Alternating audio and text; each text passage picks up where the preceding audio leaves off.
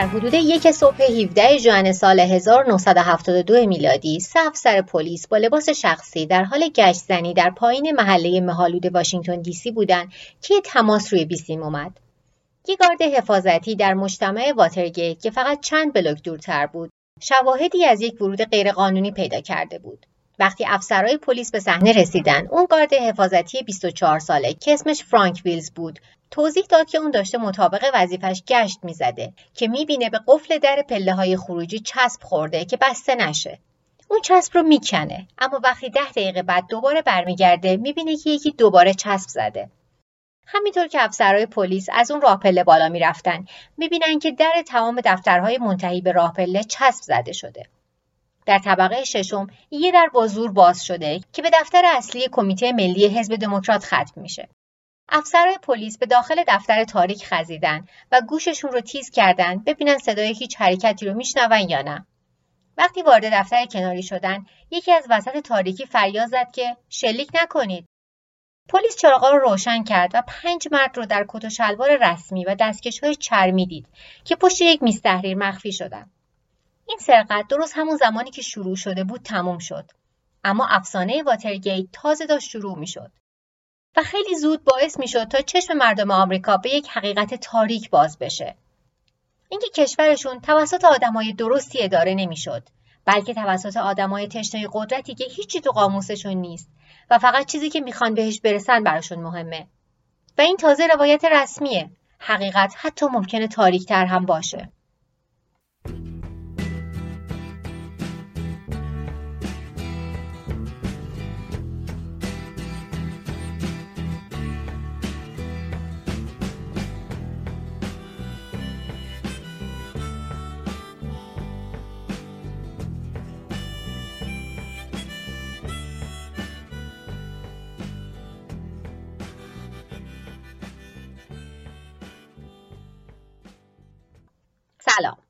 من مرسا محق هستم و این اپیزود دهم از پادکست دومیمه که در اردیبهشت ماه 1400 منتشر میشه. این هفته و هفته آینده قرار بریم سراغ رسوایی واترگیت که در سال 1972 میلادی با دستگیری پنج مرد که غیرقانونی وارد دفتر مرکزی کمیته ملی حزب دموکرات شده بودند شروع شد. طی دو سال بعدش ژورنالیستها و بازرسان کنگره ارتباط کاخ سفید با این ماجرا رو ثابت کردند که در نهایت به پایان یافتن پیش از موعد دوره ریاست جمهوری ریچارد نیکسون منجر شد. این هفته روایت رسمی رسوایی واترگیت رو تعریف می‌کنم و هفته آینده تئوری هایی که کنار روایت رسمی مطرح شدند و داستان های عجیبی که حول این رسوایی پر می‌زنن رو هم روایت می‌کنم. از اولین افشاگر واترگیت میگم که روبوده شد و سقوط هواپیمایی که باعث مرگ 45 نفر شد و حتی ارتباط احتمالی واترگیت و ترور جان کندی. این اپیزود و اپیزود بعدی مشابه روال همیشگیمون عینا از پادکست انگلیسی زبان کانسپیرسی تئوریز یا تئوری های توته از مجموعه پادکست های کمپانی پارکست نقل میشه. اگر احیانا بخوام جایی به روایت چیزی اضافه کنم حتما قبلش اعلام می‌کنم. من کارشناس تربیت کودک نیستم بچه هم ندارم ولی نظرم اینه که این قصه خیلی مناسب بچه ها نیست.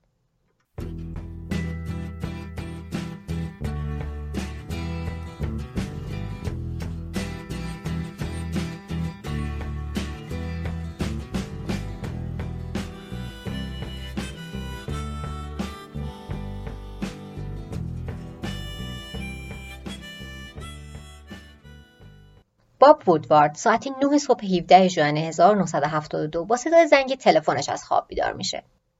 بری ساسمن رئیسش در واشنگتن پست بود که ازش پرسید آیا در روز یکشنبه کار می‌کنه یا نه. پنج مرد به دلیل ورود غیرقانونی به دفتر مرکزی کمیته ملی حزب دموکرات در مجتمع واترگیت در نیمه شب دستگیر شدند. داستان چنگی به دل گزارشگر 29 ساله نمی‌زنه. به نظرش چیز ارزشمندی برای دزدیدن در دفتر مرکزی DNC همون کمیته ملی حزب دموکرات وجود نداشته. اون سال سال انتخابات بود و در ماه نوامبر رئیس جمهور ریچارد نیکسون با جورج مکگاورن کاندیدای حزب دموکرات وارد رقابت انتخاباتی می‌شد. و به نظر می رسید که این ورود غیرقانونی احتمالا از طرف جمهوری خواهای تندرو برای ایجاد اختلال در روند کمپین های انتخاباتی رقیب بوده. جلسه استماع متهمان این ماجرا برای همین بعد از ظهر ترتیب داده شده بود. در نتیجه گزارشگر قصه ما خودش رو از تخت بیرون کشید و به سمت دادگاه رفت. اون دقیقا زمانی رسید که داشتن سارقا رو به سالن دادگاه می بردن. وودوارد انتهای سالن میشینه و یک صفحه خالی دفترش رو برای یادداشت برداشتن آماده می‌کنه وودوارد شوکه میشه وقتی متوجه میشه که سارقا علاوه بر وسایلی که بر باز کردن قفل داشتن همراهشون یه دوربین، سه تفنگ گازی در عواد خودکار و دو دستگاه شنود بسیار پیشرفته بوده. اونا در حدود 6000 دلار پول نقد هم همراهشون بوده که بیشتر اونا اسکناس های 100 دلاری با شماره های پشت سر هم بوده. واضح بود که اون مردا داشتن توی دفتر مرکزی کمیته ملی حزب دموکرات شنود کار میذاشتن و خیلی دست و دلبازانه هم دستمزد گرفته بودن. سارقا شناسایی شده بودن. هیلیو گونزالس، برنارد بارکر، یوهینیو مارتینز، جیمز مکورد و فرانک استرجس. بیشتر روزنامه ها روی اینکه چهار تای اونا کوبایی آمریکایی بودن تاکید کردند. اما جیمز مکورد که تنها غیر کوبایی بود برای وودوارد جالب تر بود. وقتی قاضی از این مرد پرسید که شغلش چیه مکورد جواب داد که مشاور امنیتیه. وقتی قاضی ازش جزئیات بیشتری خواست مکورد یه خورده منومن کرد و بالاخره موقع اومد که تا همین اواخر به عنوان افسر CIA مشغول کار بوده. این مسئله شاخکای وودوارد رو حسابی تیز کرد. یه افسر سابق CIA تو دفتر مرکزی کمیته ملی حزب دموکرات چیکار داشته؟ وودوارد نمی‌دونست این چه معنی میده اما خیلی زود داشت داستان بزرگتری از اونی که اولش فکر می‌کرد ساخته می‌شد. یکی پشت این ورود غیرقانونی بود.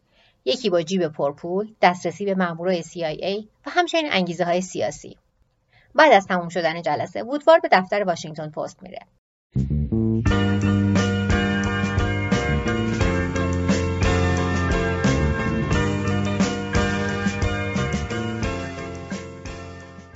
وقتی وودوارد داشت توی دادگاه واشنگتن دی سی نوت برمی داشت ریچارد نیکسون در حال گذراندن تعطیلات طولانی در خونش در فلوریدا بود.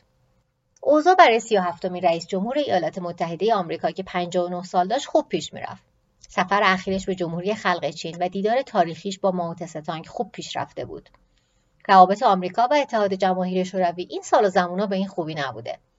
عقب نشینی از ویتنام یکم طولانی تر از اونی شده بود که می‌خواست ولی مشکل ساز هم نبود. نظرسنجی ها نشون می‌دادند که نیکسون دست بالا رو نسبت به مکگاورن داره و اون انتظار داشت که در انتخابات نوامبر مجددا انتخاب بشه. اما همه اینا قبل از این بود که خبر واترگیت بهش برسه. با استناد به خاطراتش نیکسون خبر این ورود غیرقانونی رو اولین بار صبح 18 ژوئن در روزنامه می‌خونه. اون میگه که اولش اهمیتی به این موضوع نداده و وقتی در هواپیمای برگشت به سمت واشنگتن بوده دوباره یاد این موضوع افتاده. اما مشاور مخصوص نیکسون چارلز کارسون این ماجرا رو یه جوری دیگه به خاطر میاره. کارسون ادعا می‌کنه که بیشتر یک شنبه یعنی روز اتفاق پشت تلفن بوده و در مورد ماجرای سرقت با رئیس جمهور صحبت می‌کرده. وقتی نیکسون متوجه میشه که یکی از سارقای بازداشت شده افسر سابق CIA جیمز مکورده اینقدر عصبانی میشه که یک زیرسیگاری رو به اون طرف اتاق پرت می‌کنه. نیکسون دلایل خوبی برای عصبانی بودن داشته. جیمز مکورد بعد از بازنشستگی از CIA به عنوان مشاور امنیتی هم برای کمیته ملی جمهوری خواه و هم برای سازمان تامین بودجه کمپین انتخاباتی نیکسون کار می‌کرده. همون کمیته که قرار بود رئیس جمهور رو برای دور بعد انتخاب کنه که به زودی مشخص میشه درگیر فعالیت های غیرقانونیه. وجود مکورد مشکل بزرگی برای کمپین انتخاباتی و شخص نیکسون محسوب می‌شد. در بهترین حالت اینجوری تفسیر می‌شد که اون نمی‌تونه آدماشو کنترل کنه و در بدترین حالت معنی رو می‌داد که قبلا حتی قابل تصور هم نبود که رئیس جمهور ایالات متحده آمریکا درگیر فعالیت های مجرمان است. وقتی نیکسون و کارلسون در مورد این بحث می‌کردن که چجوری به دستگیری مکورد عکس عمل نشون بدن وودوارد و همکار 28 سالش کار برنستین داشتن در مورد هر چیزی که می‌تونستن در مورد سارقا بفهمن کنکاش می‌کردن. و در 19 ژوئن واشنگتن پست یه مقاله با این عنوان منتشر کرد. مشاور امنیتی در ماجرای شنود دستگیر شد. وودوارد و برنستین ارتباط بین مکورد و کمیته انتخاب مجدد رو پیدا کرده بودند. جان میچل مدیر کمپین انتخاباتی نیکسون و دادستان کل سابق یه بیانیه دفاعی منتشر کرد و تاکید کرد که شروع نقل قول سارقان از طرف ما یا به خواست ما عمل نکردند پایان نقل قول سه روز بعد در 22 ژوئن رئیس جمهور نیکسون برای اولین بار به صورت عمومی درباره این ماجرا صحبت کرد و تاکید کرد که شروع نقل قول. کاغ سفید هیچ دخالتی از هیچ نوعی در این مسئله خاص نداشته است. پایان نقل قول. عمده مطبوعات این کتمان خشک و خالی رو پذیرفتند دیوونگی بود که بخوای فکر کنی که کاغ سفید در همچین بیابرویی دست داشته. خصوصا که مشخص نبود رئیس جمهور با شنود گذاشتن در دفتر دی چه چیزی می‌تونسته به دست بیاره.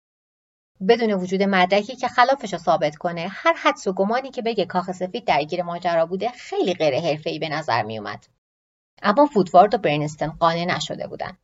حدس اونا این بود که به اون مبلغ هنگفت پول نقدی که در اختیار سارقا بوده و ارتباط مکورد با CIA و کمیته انتخاب مجدد پوست یکی در دولت یا کمپین نیکسون تو بازیه. اما اثباتش قرار بود که کار خیلی سختی باشه.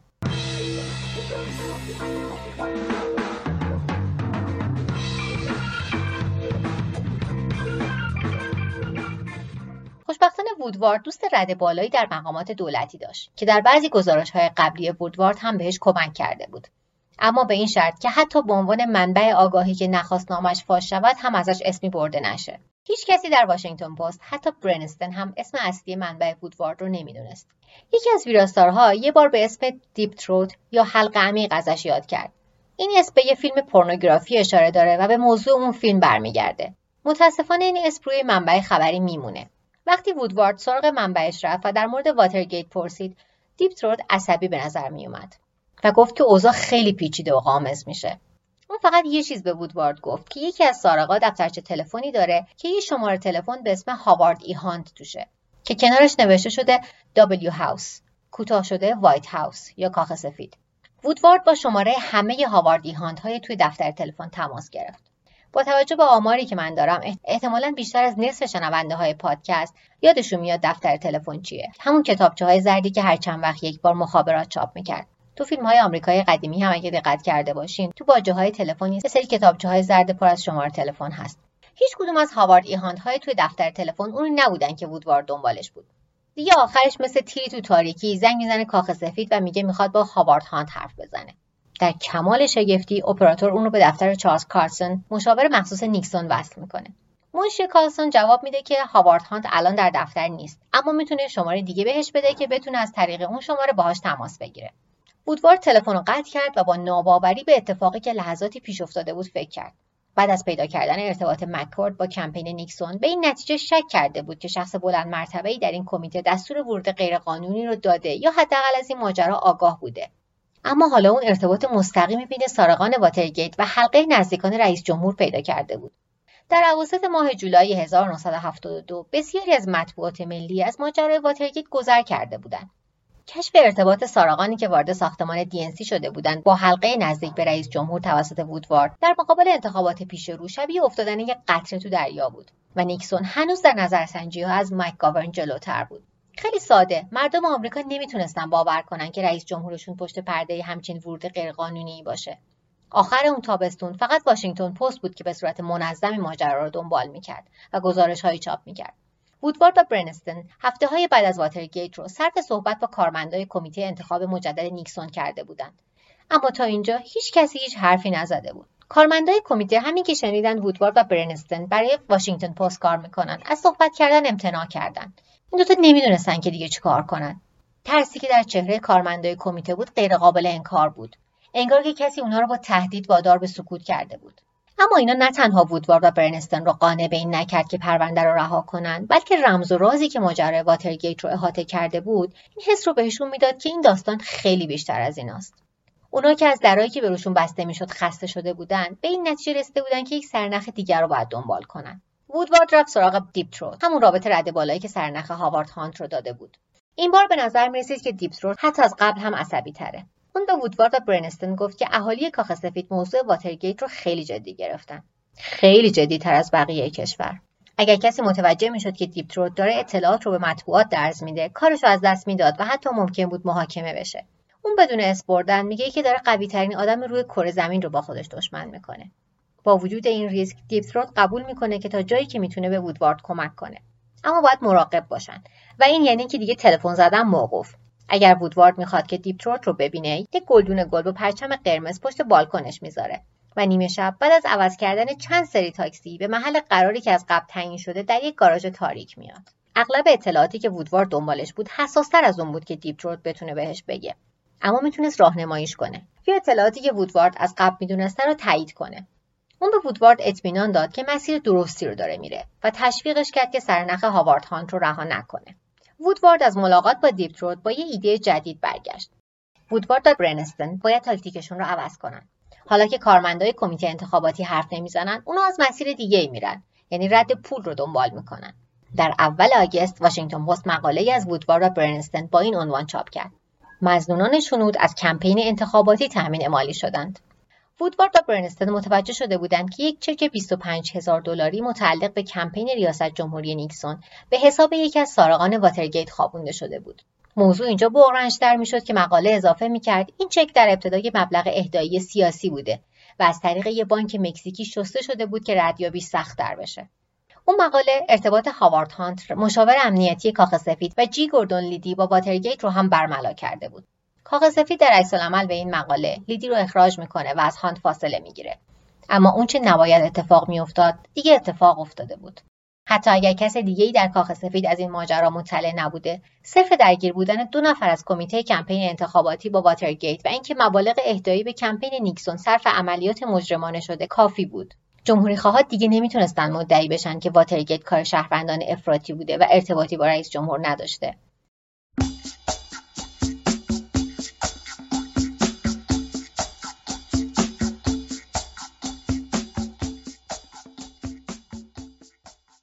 در 29 آگوست نیکسون در خونه ساحل اقیانوسش در سن کلمنت کالیفرنیا یک کنفرانس مطبوعاتی برگزار کرد و یک بار دیگه در مورد ورود غیرقانونی به واترگیت صحبت کرد. بعد از اینکه گفت هر دو طرف اشتباهاتی انجام دادند به مطبوعات این اطمینان رو داد که مشاور 34 ساله کاخ سفید جان دین شخصا اتهامات رو بررسی کرده و هیچ ارتباطی بین این ماجرا و کاخ سفید پیدا نکرده.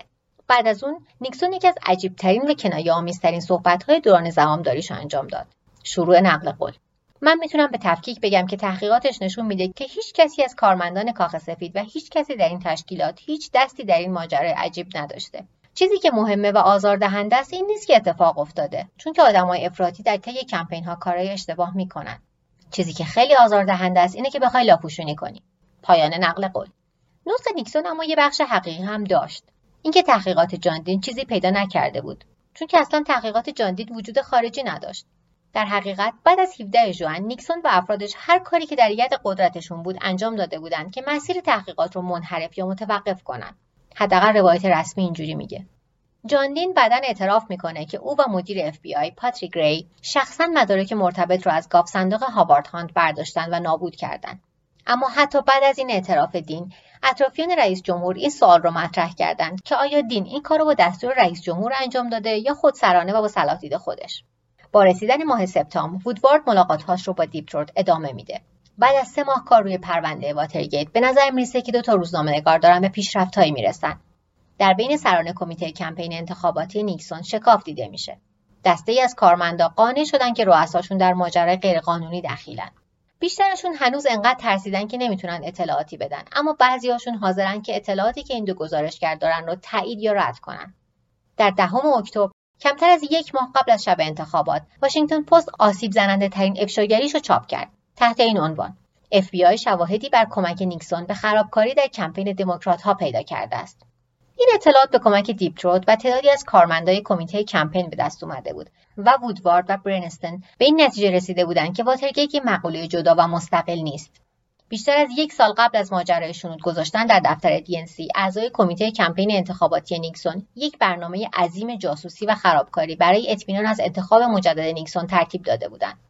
این اعمال خرابکارانه کارهای شبیه جوکهای سیاسی بودند مثلا یک بار رفته بودند به هتلی که کارمندای کمپین دموکرات ها اونجا اقامت داشتند و همه کفشایی که گذاشته بودند که واکس زده بشه رو دزدیده بودند اما فعالیت های جدیتری هم انجام شده بود که بعضا غیرقانونی هم بودند اونا شایعاتی در مورد دشمنان نیکسون در مطبوعات پخش می‌کردن و نامه هایی جل می‌کردن که آبروشون رو ببرن. اونا حتی موفق شده بودن که یک کاندیدای بالقوه دموکرات رو از بازی بیرون بندازن. همه اینا چیزی که روایت رسمی به ما میگه. خیلی از آدمایی که درگیر این ماجرا بودن بعدا اعتراف کردن. اما هنوز این سوال باقی مونده که نیکسون چقدر از این ماجراها مطلع بوده. اما قطعا تعدادی از حلقه نزدیکانش و مشاورانش درگیر بودند طبق گزارش وودوارد و برنستن در دهم اکتبر هزینه انجام این همه این خرابکاری ها از طریق یک بودجه سری در کمیته کمپین انتخاباتی پرداخت شده بوده و اینکه یه عمل خودسرانه و بچگانه هانت و لیدی نبوده و از طریق مقامات کاخ سفید مدیریت می شده.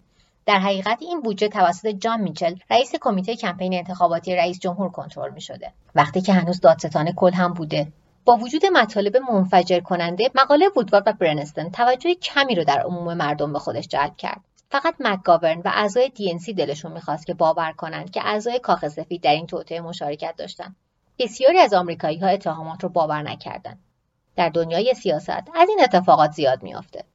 17 نوامبر 1972 ریچارد نیکسون بر رقیبش جورج مکگاورن در 49 ایالت پیروز شد و بیشتر از 60 درصد آرا رو به دست آورد.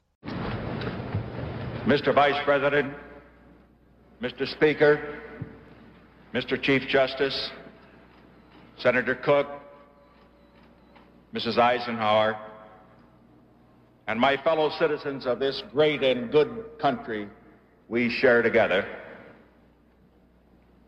When we met here four years ago, America was bleak in spirit, depressed by the prospect of seemingly endless war abroad and of destructive conflict at home. As we meet here today, we stand on the threshold of a new era of peace in the world.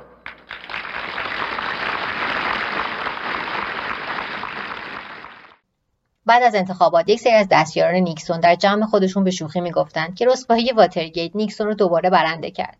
دموکرات ها با توجه به نتایج به این نتیجه رسیدن که خیلی ساده. آمریکایی ها اهمیت نمیدن.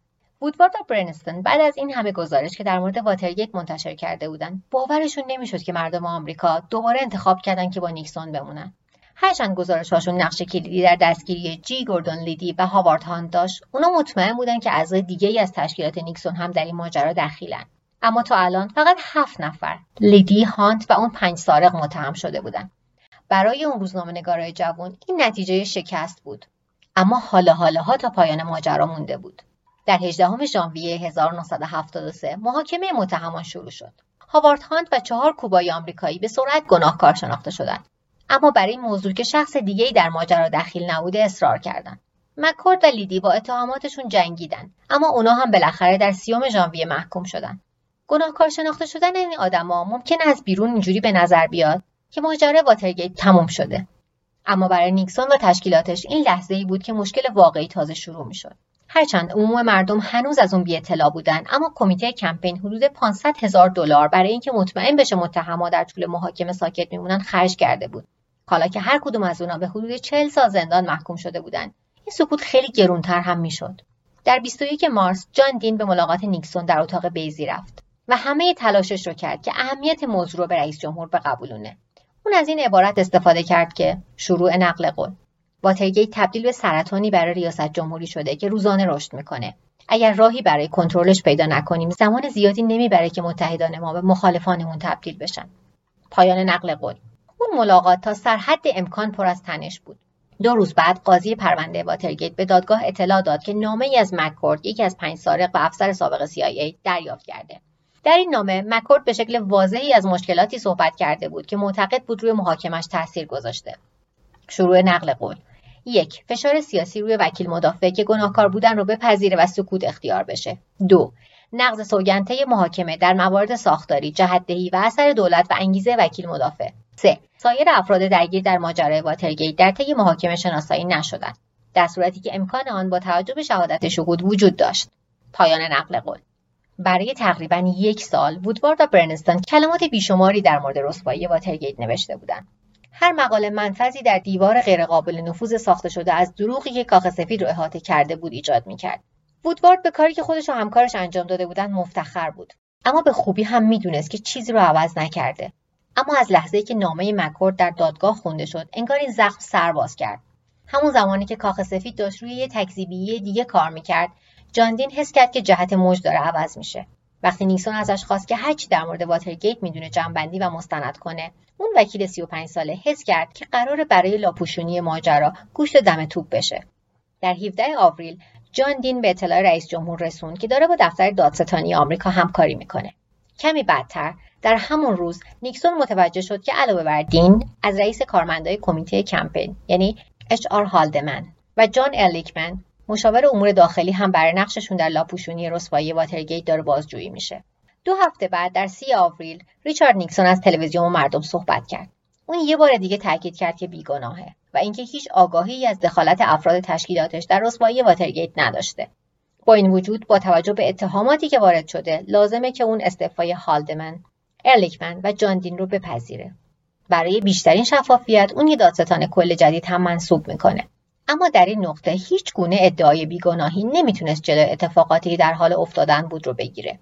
در 17 ماه می کمیته تازه تأسیس سنا برای واترگیت جلسات استماع در مورد ورود غیرقانونی و لاپوشونی و اتهامات رو از طریق تلویزیون پخش کرد. این جلسات که دو هفته طول کشید شبیه یه رویداد فرهنگی بود که دنیا تا قبل از اون نظیرش ندیده بود. شبکه های تلویزیونی اصلی به نوبت به صورت مستقیم پخشش می‌کردند و شبکه پی بی اس جلسات رو در شب باز پخش می‌کرد. در 18 ماه می یک روز بعد از شروع جلسات استماع واترگیت دادستان کل جدید نیکسون الیوت ریچاردسون اعلام کرد که یک دادستان مستقل برای بررسی ادعاهای اقدامات جنایتکارانه حول واترگیت منصوب کرده. این دادستان ویژه اجازه دنبال کردن هر سر نخی که به نظرش مربوط می‌رسید رو داشت و فقط دادستان کل می‌تونست برکنارش کنه. در نتیجه دسترسی نیکسون برای منحرف کردن یا متوقف کردن تحقیقات کاملا مسدود شد. آدمی که انتخاب شده بود خیلی با یک فرد از حزب بیطرف فاصله داشت. آرچیبالد کاکس یه دادستان استاد حقوق و solicitor کل سابق بود. solicitor سومین مقام عالی رتبه در وزارت دادگستری آمریکاست یعنی هم رتبه با معاون دادستان کل. کاکس سابقه درخشانی داشت و همچنین یک لیبرال دموکرات بسیار وفادار بود و از طرف دیگه دوست بسیاری از دشمنان سیاسی رئیس جمهور. نیکسون در انظار به کاکس خوش آمد گفت و قول همکاری همه جانبه داد اما در خفا بسیار عصبانی بود. در خاطراتش نوشته شروع نقل قول. اگر ریچاردسون مخصوصا به دنبال شخصی گشته که من کمترین اطمینان رو بهش داشته باشم بهتر از آرچیبالد کاکس رو نمی‌تونسته پیدا کنه. پایان نقل قول. رئیس جمهور الان خودش رو در شرایط بی سابقه اسیر می‌بینه. اون داشت همزمان هم از سمت نهاد قضا و هم سنا مورد تفحص قرار می گرفت و نهایتا همه آمریکا داشت به این ماجرا توجه نشون می‌داد. تقریبا یک سال پیش واترگیت فقط باعث چشم و ابرو بالا رفتن عدهای شده بود. اما امروز همه ملت دچار تب واترگیت شده بودند. با استناد به سنای آمریکا یک ماه پس از پخش جلسات استماع به شکل عجیب و غریبی 97 درصد مردم آمریکا از این رسوایی با خبر بودند 71 درصد جلسات استماع را حداقل از یکی از شکل‌های رسانه‌های جمعی دنبال کرده بودند. جلسات استماع تعدادی از سیاستمدارا رو به ستاره تبدیل اول از همه سم اروین سناتور دموکرات کارولینای شمالی که جلسات استماع رو مدیریت می‌کرد. نوع رفتار اون با شاهدا بدون اینکه قانون رو ندید بگیره بسیار معروف شد و سناتور جمهوری خواه هاوارد بیکر انقدر پرسید که شروع نقل قول. رئیس جمهور چی می‌دونست و از کی میدونستش؟ پایان نقل قول. که چی می‌دونست و از کی می‌دونست وارد لغتنامه آمریکایی ها شد.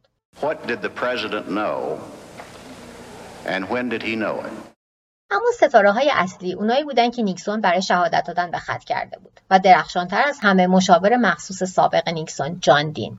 این وکیل جوان کمیته سنا رو با افشاگری های پشت سر هم شوکه کرد. اون تاکید داشت که با نیکسون درباره لاپوشونی واترگیت در بیشتر از 35 دیدار جداگانه صحبت کرده و اینکه رئیس جمهور از پرداخت پول برای خرید سکوت سارقان واترگیت مطلع بوده و اینکه نیکسون حتی راضی بوده تا یک میلیون دلار بپردازه تا از همکاری اونا با دادستانها جلوگیری بشه. متاسفانه دین هیچ سند و مدرکی برای اثبات ادعاهاش نداشت و به عنوان تنها کارمند عالی رتبه نیکسون که داشت علیه اون شهادت می‌داد به یک باره برای خودش دشمنای زیادی ساخت. وفاداران به رئیس جمهور یکی پس از دیگری شروع کردند به اینکه تمام کاسه کوزه های لاپوشونی ماجرای واترگیت رو سر اون بشکنن توی این لحظه به نظر رسید که قرار واترگیت به شکل یک پرونده لاینحل بدون مدرک و فقط بر پایه این اونو گفت اون اینو گفت بمونه. و افکار عمومی باید بین حرفای نیکسون و حرفای دین یکی رو باور کنند اما افشاگری های بیشتری تو راه بود. در هفته آخر استماع یکی از دستیاران کاخ سفید به اسم الکساندر باترفیلد چیزی به بازرسان سنا گفت که حتی جان دین هم نمی‌دونست. در فوریه 1971 نیکسون یک سیستم ضبط صدا در اتاق بیضی نصب کرده بود. و در خفا تمامی ملاقات ها و مکالمات تلفنی که انجام داده بود رو از حدود یک سال قبل از واترگیت ضبط کرده بود. یه جایی در پشت و پسلای کاخ سفید نوارهایی بودند که می‌تونستن ثابت کنند که نیکسون دروغ میگه یا دین و دقیقا می‌تونست جواب این سوال رو که رئیس جمهور چی می‌دونست و از کی می‌دونست رو بده. البته اگه اون نوارا طلوع خورشید فردا رو می‌دیدن. در بهار سال 1973 امریکا به پیچیده ترین نقطه در ماجرای واترگیت رسیده بود. یه مطالعه نشون میده که 85 درصد امریکایی ها جلسات استماع رو دیده بودند. وقتی جلسات داشت به انتها می رسید، کمیته تحقیق متوجه شد که نیکسون مخفیانه همه مکالمات اتاق بیضی رو ضبط کرده. پاسخ سریع بود. هم کمیته سنا و هم دادستان ویژه آرچیبالد کاکس از کاخ سفید درخواست کردند که نوارها رو تحویل بدن. به کمک جان دین یه لیست از تاریخهایی که به گفته دین در اونها ملاقات هایی بودند که ممکنه رئیس جمهور رو به خطر بندازن تهیه کردند در عصر 23 جولای هم کمیته سنا و هم دفتر دادستان ویژه یه بیانیه کتبی دریافت کردند که می‌گفت نیکسون هیچ نواری رو تحویل نمیده. آرچیبالد کاکس به سرعت به دفترش برگشت که پاسخ رو آماده کنه. صبح روز بعد کاکس یه احضاریه رسمی برای هشت نوار مکالمه که دین مشخص کرده بود ارسال کرد. رئیس جمهور مجددا از همکاری استنکاف کرد. در یک بیانیه خطاب به مردم آمریکا در 15 آگوست اون موضعش رو اینجوری مشخص کرد. شروع نقل قول. یک اصل بسیار مهمتر از اینکه اون نوارا چی رو در مورد واترگیت اثبات می‌کنه وجود داره. اصل محرمانگی مکالمات رئیس جمهور با این کار زیر سوال میره. من باید با هر تلاشی برای از بین بردن این اصل مخالفت کنم و این کار را خواهم کرد. این کار برای حفظ دولت بسیار حیاتیه. پایان نقل قول. تقریبا هیچ کسی این استدلال رو نخرید. طی چند روز نرخ مقبولیت نیکسون به 31 درصد رسید. یعنی 36 درصد کاهش فقط در 6 ماه. طرفدارای نیکسون دیگه الان مجبور شده بودن که اعتراف کنن که رئیس جمهور داره چیزی رو مخفی می‌کنه. مستقل از نوع مشارکت سیاسی همه می‌خواستن بدونن چی توی اون نواراست. در 19 اکتبر یعنی انتهای زمانی که کاکس برای تحویل نوارها داده بود نیکسون پیشنهاد یه معامله رو داد. کاخ سفید متن پیاده شده نوارها رو به دادستان ویژه تحویل میده و اشخاص ثالث مستقل می‌تونن تطابق متن و نوارها رو تایید کنن. بعد از اون دادستان قبول می‌کنه که دیگه نوارها رو درخواست نکنه. اگر این پیشنهاد به اندازه کافی مضحک و بد نبود انتخاب شخص ثالث توسط نیکسون دیگه کاملا اونو به یک حیله تبدیل می‌کرد. نیکسون جان استنیس یه سناتور از میسیسیپی رو انتخاب کرد که از لحاظ فنی دموکرات بود اما یکی از حامیان مشهور نیکسون بود و جدای از اون تقریبا ناشنوا بود و همه اینو می‌دونستن. همونطور که انتظار میره آرچیبالد کاکس این پیشنهاد رو نمیپذیره و گفت که به قوه قضاییه اطلاع میده که نیکسون از انجام احضاریه خودداری کرده. به نظر می‌رسه که رئیس جمهور نیکسون دیگه به ته خط رسیده. اما اون بدون جنگ کنار نمی‌رفت. روز بعد یعنی 20 اکتبر به شنبه شب قتل عام معروفه. بر طبق اساسنامه دفتر دادستان ویژه نیکسون نمی‌تونست که آرچیبالد کاکس رو برکنار کنه. اما می‌تونست از شر رئیسش خلاص بشه.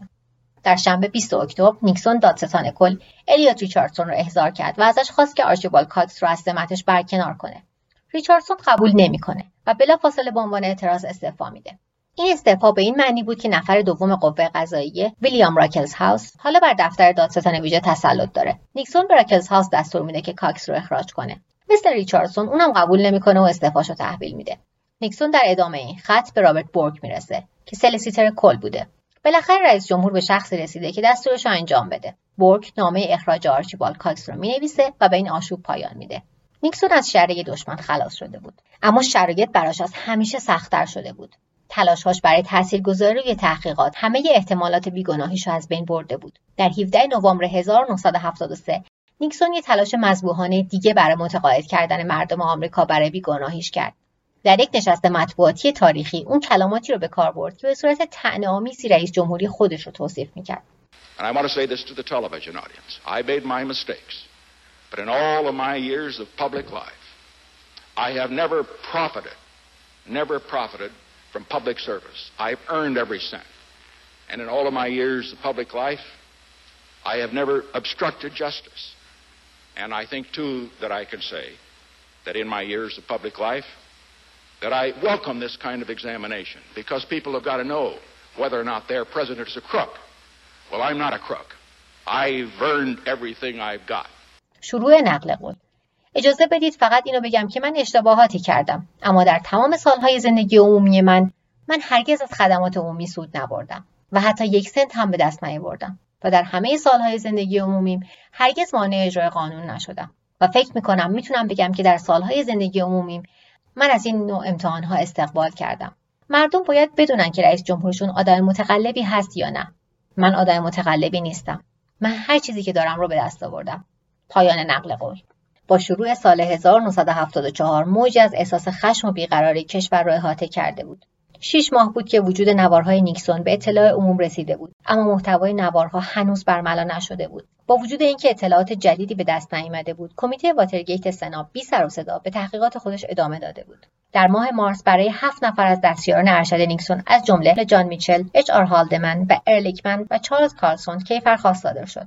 با وجود اینکه آرچیبالد کاکس حذف شده بود اما دفتر دادستان ویژه هنوز فعال بود. سلسیتر بورگ لئون جوارسکی رو برای ادامه تحقیقات منصوب کرده بود. جوارسکی خیلی زود راه پیشکسوت خودش رو پیش گرفت و 65 نوار مکالمه ضبط شده رو با اظهارنامه رسمی از کاخ سفید درخواست کرد. نیکسون هنوزم مصر بود که نوارهای صوتی رو تحویل نده. اما بعد از عواقبی که بعد از قتل عام شنبه شب دچارش شده بود می‌دونست که نمی‌تونه به آسونی اظهارنامه ها رو ندیده بگیره. در اوایل ماه می کاخ سفید 1252 صفحه متن پیاده شده و ویرایش شده مکالمات ضبط شده را تحویل داد. کاخ سفید ادعا می‌کرد که خلاصه مدارک به اتهامات پایان میده چون شروع نقل قول. در هزاران لغتی که صحبت شده هرچند که در بسیاری موارد ناواضح هست حتی یک بار هم شنیده نمیشه که رئیس جمهور ایالات متحده آمریکا در یک ماجرای مجرمانه برای مانع شدن سر راه عدالت دخیل بوده. پایان نقل قول.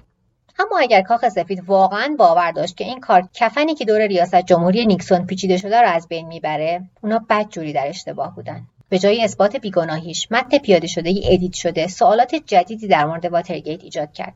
در یک مورد نیکسون در مورد تهیه یک میلیون دلار پول برای حق سکوت صحبت می‌کنه. اشاره های مکرری به پولشویی سرقت و اعمالی که باعث میشه نیکسون بیشتر شبیه به رئیس مافیا باشه تا یک رئیس جمهور.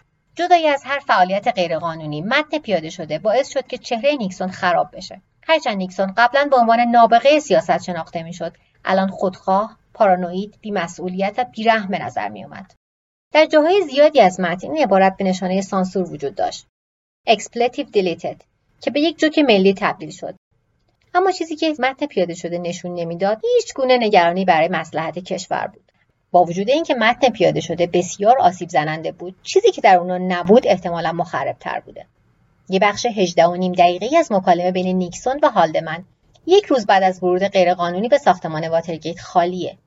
وقتی در مورد این بخش گم شده سوال شد رئیس کارمندان کاخ سفید الکساندر هیگ گفت که توسط یک نیروی شیطانی پاک شده. جای تعجب نداره که بسیاری از آمریکایی ها به این نتیجه برسند که اون نیروی شیطانی مسئول پاک کردن مکالمه شخص نیکسون بوده. هر چیزی که در اون 18 و نیم دقیقه گفته شده قطعا مخرب تر از همه اون چیزایی بوده که کاخ سفید منتشرشون کرده. با وجود اینکه متن پیاده شده بسیار آسیب زننده بود نه جوارسکی و نه کمیته واترگیت سنا با چیزی که در اختیارشون گذاشته شده بود متقاعد نشدن. اونا طبق اون چه از ابتدا خواسته بودن اصل نوارهای ضبط شده را بدون edit می‌خواستن.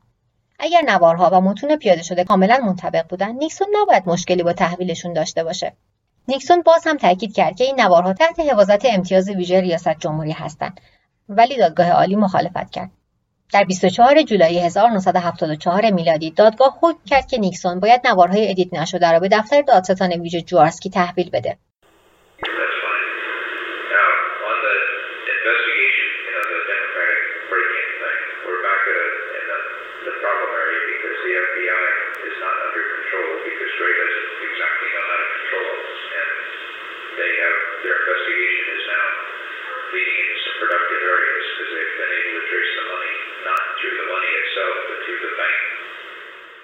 صدایی که شنیدین به اسموکینگ گان تیپ یا نوار تفنگ در حال دود چیزی که گواه جنایت موسومه این نوار یکی از نوارهای متعددی که به دفتر دادستان ویژه در اواخر جولای تحویل داده شده و اولین بار در چهارم آگست 1974 به اطلاع عموم رسید.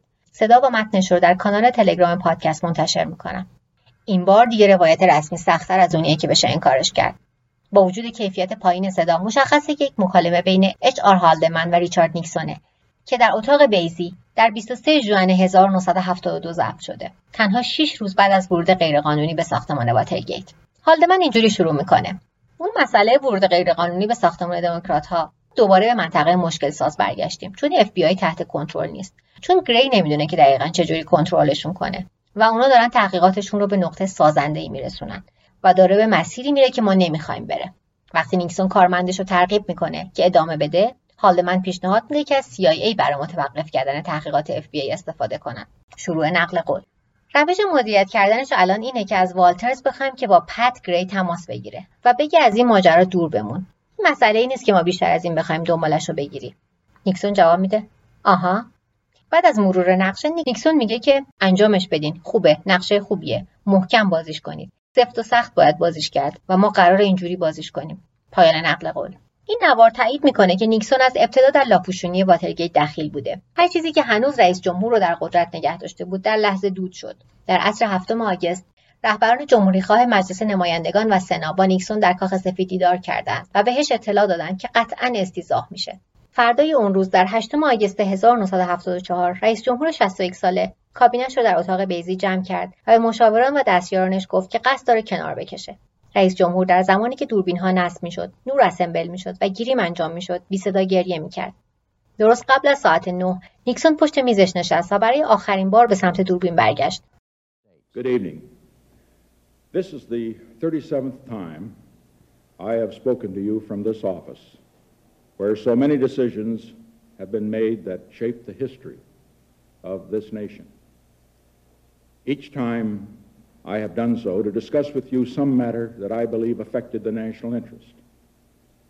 In all the decisions I have made in my public life, I have always tried to do what was best for the nation. Throughout the long and difficult period of Watergate, I have felt it was my duty to persevere, to make every possible effort to complete the term of office to which you elected me. In the past few days, however, it has become evident to me that I no longer have a strong enough political base in the Congress to justify continuing that effort. رئیس جمهور توضیح داد که هرچند همیشه می‌خواسته دوران ریاست جمهوریش رو تکمیل کنه اما دیگه در کنگره از حمایتی برخوردار نیست فردای اون روز 37 می رئیس جمهور ایالات متحده آمریکا که حالا دیگه کاملا بیاعتبار شده بود بعد از یک سخنرانی نهایی احساسی برای کارمندان کاخ سفید همراه همسرش پت به سمت هلیکوپتر ریاست جمهوری رفت. قبل از سوار شدن اون هر دو دستش رو بالا برد و با انگشتانش علامت وی رو ساخت. نشانه ای که او برای پیروزی در جنگ ویتنام ساخته بود. نیکسون با بسته شدن در هلیکوپتر از نظرها ناپدید شد. چند دقیقه بعد گزارشگرا و کارمندای کاخ سفید دیدن که هلیکوپتر از روی چمن بلند شد و ریچارد نیکسون رو برای آخرین بار از کاخ سفید بیرون برد. معاون اول نیکسون جرارد فورد. سه ساعت بعد از عزیمت نیکسون به صورت رسمی به عنوان رئیس جمهور در اتاق شرقی کاخ سفید سوگند یاد کرد بعد از ادای سوگند ریاست جمهوری فورد جلوی دوربین رفت تا اولین نطقش رو به عنوان رئیس جمهور ایراد کنه My fellow Americans, our long national nightmare is over. Our Constitution works. Our great republic is a government of laws and not of men. Here, the people rule. But there is a higher power. By whatever name, we honor him, who ordains not only righteousness but love, not only justice but mercy. شروع نقل قول. هموطنان آمریکایی من کابوس طولانی ملی ما به پایان رسیده. قانون اساسی ما استواره. جمهوری بزرگ ما دولت قانونه نه افراد. اینجا مردم حکومت می‌کنن. اما قدرت بالاتری وجود داره که به هر اسمی ازش یاد کنیم. همونیه که نه تنها درستی بلکه عشق. نه تنها عدالت بلکه رحمت رو مقدر می‌کنه. پایان نقل قول. یک ماه بعد مشخص شد که منظور فورد از رحمت چی بوده. در 8 سپتامبر 1974 اون نیکسون رو بابت همه جرمهاش مورد عفو ریاست جمهوری قرار داد و ادعا کرد که این کار ضروری بوده. My conscience tells me that only I, as president, have the constitutional power to firmly shut and seal this book. شروع نقل قول برای بستن و محروم کردن کتاب واترگیت. پایان نقل قول. در اولین واکنش ها به این عفو بیشتر آمریکایی ها عصبانی شدند. برای دو سال تمام رسوایی واترگیت و تحقیقاتش ملت رو بلعیده بود و الان مشخص شده بود که عدالتی در کار نیست. این عفو مثل لکه ننگی برای جرارفورد موند و در 1976 اون انتخابات رو به رقیب دموکراتش جیمی کارتر باخت. با وجود اینکه ریچارد نیکسون به دلیل نقشش در واترگیت محاکمه نشد، بسیاری از دستیاران و مشاوران ارشدش محکوم شدند. در انتهای تحقیقات سنا و قوه قضاییه برای 69 نفر کیفرخواست صادر شد و 48 نفر در نهایت محکوم شدند. در سال 1973 میلادی واشنگتن پست جایزه پولیتزر را برای گزارش های وودوارد و برنستون گرفت. در سال 2005 31 سال بعد از استعفای نیکسون منابع هویت واقعی شخصیت مرموز دیپتروت رو برملا کردند. اون مارک فلت دستیار مدیر و فرمانده دوم FBI در زمان واترگیت بود. اما با وجود همه این داستانها بسیاری معتقدند که ماجرای واترگیت هنوز تمام نشده. هفته آینده کنجکاوی در مورد واترگیت رو ادامه میدیم و تئوری های توطئه حول این رسوایی رو بررسی می‌کنیم. تئوری شماره یک همسر دادستان کل سابق نیکسون دزدیده میشه مورد ضرب و شتم قرار می‌گیره و چهار روز زندانی میشه. تا بهش اجازه ندن که در مورد واترگیت خبر رسانی کنه. تئوری شماره دو. CIA به عنوان بخشی از نقشه لاپوشونی واترگیت باعث سقوط هواپیمای پرواز شماره 553 یونایتد ایرلاینز و باعث مرگ 45 نفر شد. و تئوری شماره 3 دو نفر از سارقان واترگیت در ماجرای ترور جان اف کندی نقش داشتند و مقاومت نیکسون برای انتشار نوارها به دلیل این بوده که نمی‌خواسته نقش CIA در این ترور زیر نور توجه بیاد. وقتی روایت رسمی داریم که پر از دروغ و لاپوشونیه برملا کردن حقیقت ماجرای واترگیت بسیار سخت میشه هفته دیگه به همراه هم دنبال جواب میگردیم